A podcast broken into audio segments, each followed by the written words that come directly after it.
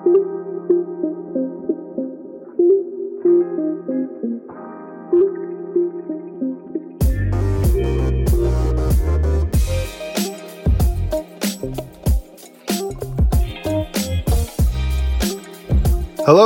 and welcome to Belief, where we take a closer look at the beliefs that form the way we see the world. My name is Ben Linzel, and thank you for tuning into another episode. So, today's episode is going to be a bit more of a fun one for me, and I encourage you to have some fun with it, with it as well. All my life, I've been fascinated with space, weird things in space, like quasars and dark matter, huge things in space like red supergiants and supermassive black holes, laws of gravity and relativity, grand theories of origin and destiny. Did you know that other galaxies were only discovered in the 1920s? Less than 100 years ago, astronomers thought that all of space was confined to the Milky Way. Really, if I could pick a field of discipline without regard to making a decent living, I would probably study cosmology or astrophysics. And part of what makes cosmology cool is that it bleeds over into philosophy. And so that has interesting implications when science and faith overlap. But this can cause a lot of frustration and tension between theists and atheists. There are endless hours of debate about theories surrounding the Big Bang, evolution, ancient floods, stuff like that. And historically, there have always been these sorts of fights. Perhaps most famously, when Galileo came up with our heliocentric model for our solar system. He was opposed by the Catholic Church because this new model was incompatible with their interpretation of certain scriptures. The papal decree read The proposition that the sun is the center of the world and does not move from its place is absurd and false philosophically and formally heretical because it is expressly contrary to Holy Scripture. And Protestant heroes Martin Luther and John Calvin also viciously attacked this idea of the earth going around the sun because it broke their interpretation of certain passages in the Bible. Now, I think there are modern parallels to this. I'm going to point out some areas where I think traditional Christian beliefs fall short, and likewise, I'm going to point out some areas where I believe atheistic theories break down. So don't worry, I'll make sure to offend everyone by the end of this. First, let's tackle young earth creationism. So, young earth creationism says that God created the heavens and the earth in six 24 hour days. This is based on a literal interpretation of Genesis 1. It also says that the Earth and the rest of the universe are about 6,000 to 10,000 years old, based on genealogies in the Bible beginning with Adam. There are a few problems with interpreting Genesis 1 literally like this as a historical narrative. Number one, the universe looks very old. Very old. Now, God could have created things with the appearance of age, but consider the distant starlight problem. A supernova that we observe from a billion light years away would either had to have happened a billion years ago in order for the light to travel that distance, or it must be an illusion from light that has only traveled for a few thousand years, showing an event that never happened.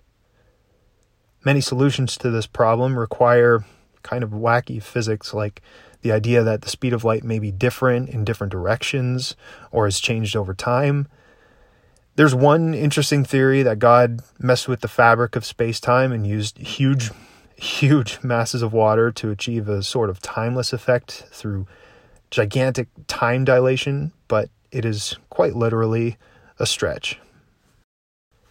Number two, which is the biggest one, is that nobody reads the whole Bible literally, even if they say they do. They make accepted scientific understandings fit in with what they read. Stay with me here. Ancient Near Eastern cosmology held to a general formula of a heavenly world for the gods, an earthly realm for humans, and an underworld for the dead. They believed in a physical barrier between the earth and the heavens, and that the earth rested on unmovable pillars or foundations, with the underworld physically beneath. They didn't have a concept of a spherical earth that revolves around the sun, and it's clear when reading the Bible that God didn't think it was important to correct these misconceptions. The Bible repeatedly mentions phrases like the foundations of the world, corners of the world. There are many similar expressions. And when you read about the sun rising or setting, understand that in ancient contexts, people really thought it was moving while the earth stood still. You just interpret that differently based on newer scientific evidence. It was the same thing in Galileo's time. So, biblical interpretations at the time were based on scientific theories that were inaccurate.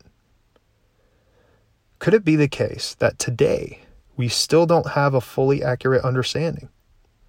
Maybe Christians are tying themselves in knots to avoid scientific conclusions that are fully compatible with the Bible and turning away many people in the process. Now, don't think I'm taking sides in a battle between two incompatible camps of thought because I don't think the atheistic theories hold water either where it concerns the point of origin for the universe or life in it. Earlier, I mentioned that cosmology has aspects of philosophy tied to it, and I think the simplest example of this is the problem of causality. Assuming the Big Bang model is correct, what triggered that event? I know there are theories surrounding the Big Bang specifically, like was the Big Bang the first Big Bang, or was it the result of a prior collapsing universe? Does time even make sense in a singularity? But all the theories eventually boil down to a big fat question mark because you can put that mechanism in a black box and you still end up with two options, no matter how many rhetorical devices you use. One, everything came from nothing, or two, everything came from something uncaused or self caused it doesn't really matter how many steps you add in between. There's this huge philosophical, metaphysical question hanging over our heads, and I'm not willing to ignore it. I guess it's fine to adopt an agnostic view if you don't have a reliable metaphysical belief system, but that's not enough for me. I think this question demands an answer, and I think the answer is that the universe came from something eternal and uncaused. Now, this next problem, I think, also has unsatisfying answers from a naturalistic perspective, especially where it intersects with the problem of causality.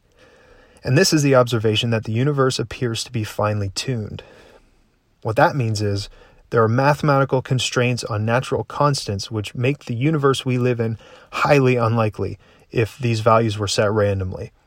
For example, if the force of gravity were weaker, stars and planets could not form too strong and stars would burn up too quickly and the universe becomes dominated by black holes. If strong nuclear forces were weaker, heavier elements couldn't form, and we wouldn't have some of the building blocks for life. The cosmological constant, which governs the rate of expansion of the universe. If the universe expands too quickly, matter doesn't have a chance to form into galaxies. Too slowly, and the universe collapses on itself. There are many examples, but what makes the argument from fine tuning so compelling is that each of these constants has a pretty tiny range of values in order for life to be possible in our universe, or even the natural beauty and complexity of how we see matter and energy forming things like stars, galaxies, planets, and the improbability compounds when you consider these narrow ranges together. Sure, you could argue that life is improbable and beauty optional and we only observe this reality because life already exists. The universe isn't obligated to host conditions for life from a naturalistic perspective, but really that's just a fancy way of saying we got lucky, but there's no reason why. The universe rolled a handful of dice, each one with a billion sides, and they all happened to land on a 1. This is such a problem that it seems the only plausible explanation is to multiply the number of dice rolls artificially, which brings me to multiverse theory. There are multiple versions of multiverse theory, but they generally present the theory that our universe is not the only one that exists. There are multiple or infinite parallel universes that exist simultaneously. Brian Greene has some examples that are fun to think about. But what makes multiverse theory so controversial is that it mostly amounts to a philosophical answer to a mathematical problem. I would call it a, a science of the gaps. Mathematics professor George Ellis wrote on multiverse theory. In looking at this concept, we need an open mind, though not too open. It is a delicate path to tread. Parallel universes may or may not exist. The case is unproved. We are going to have to live with that uncertainty. Nothing is wrong with scientifically based philosophical speculation, which is what multiverse proposals are, but we should name it for what it is. Paul Davies, in his op ed for the New York Times, said, Invoking an infinity of unseen universes to explain the unusual features of the one we do see is just as ad hoc as invoking an unseen creator. The multiverse theory may be dressed up in scientific language, but in essence, it requires the same leap of faith. I think I have the same view of multiverse theory that many atheists have about God. My belief system doesn't require it, so I'm not attached to it as a way to explain reality. I can have the luxury of ignoring what I believe to be a fantastical idea. I feel the same way about theories of abiogenesis, life gradually arising from inorganic material. It's just too big a statistical leap for me to seriously consider. So, with these conclusions, what's the takeaway? Nobody has the time, intelligence, or mental energy to fully and deeply investigate and understand every possible explanation for how we came to exist and what, if any, is our purpose. And there's a lot of bad faith on every side presenting the least charitable version of their opponent's belief system. I think this is why agnosticism is so popular because it doesn't require you to join a particular faction and fight in their war. But at the end of the day, you will still have these unanswered questions about the nature of reality and your purpose. So here's what I believe. Number one, our universe, with its precise initial conditions and fundamental laws of nature, was created by an eternal, timeless, ultimately powerful, intelligent being. Number two, the mechanism of creation was the Big Bang, a model which is supported by mountains of evidence, in my opinion. Number three, for reasons that I'll outline in another episode, the being that created everything is the God of the Bible, who has a purpose for and relationship with humanity. Number four, Scripture is fully compatible with the scientific understanding of an ancient universe. Number five, this is kind of a bonus one. Theists and atheists are unnecessarily hostile toward each other where it concerns creation each with their own blind spots. So I guess I guess I fit into the label of an old earth creationist. And you can agree with me or not. What keeps it fun and interesting for me is knowing that my faith doesn't hinge on my particular interpretation of Genesis. It doesn't change my understanding of Jesus one bit. So, to the young earth creationists out there, don't ignore the beauty of what the universe tells us about God by just ascribing it to miraculous shortcuts. You can appreciate theories of planetary, stellar, and galactic formation like you would the life cycle of a tree, regardless of whether or not you believe it was created fully grown. And don't be afraid of where the evidence might lead. Your God is bigger than that. And to the atheists listening, I would also say don't reduce reality to what you can see through a microscope or a telescope. There are metaphysical realities which demand an explanation. And don't be afraid of where the evidence might lead. In the words of Albert Einstein, science without religion is lame, religion without science is blind. And as it says in the Psalms, the heavens declare the glory of God. Thank you again for listening.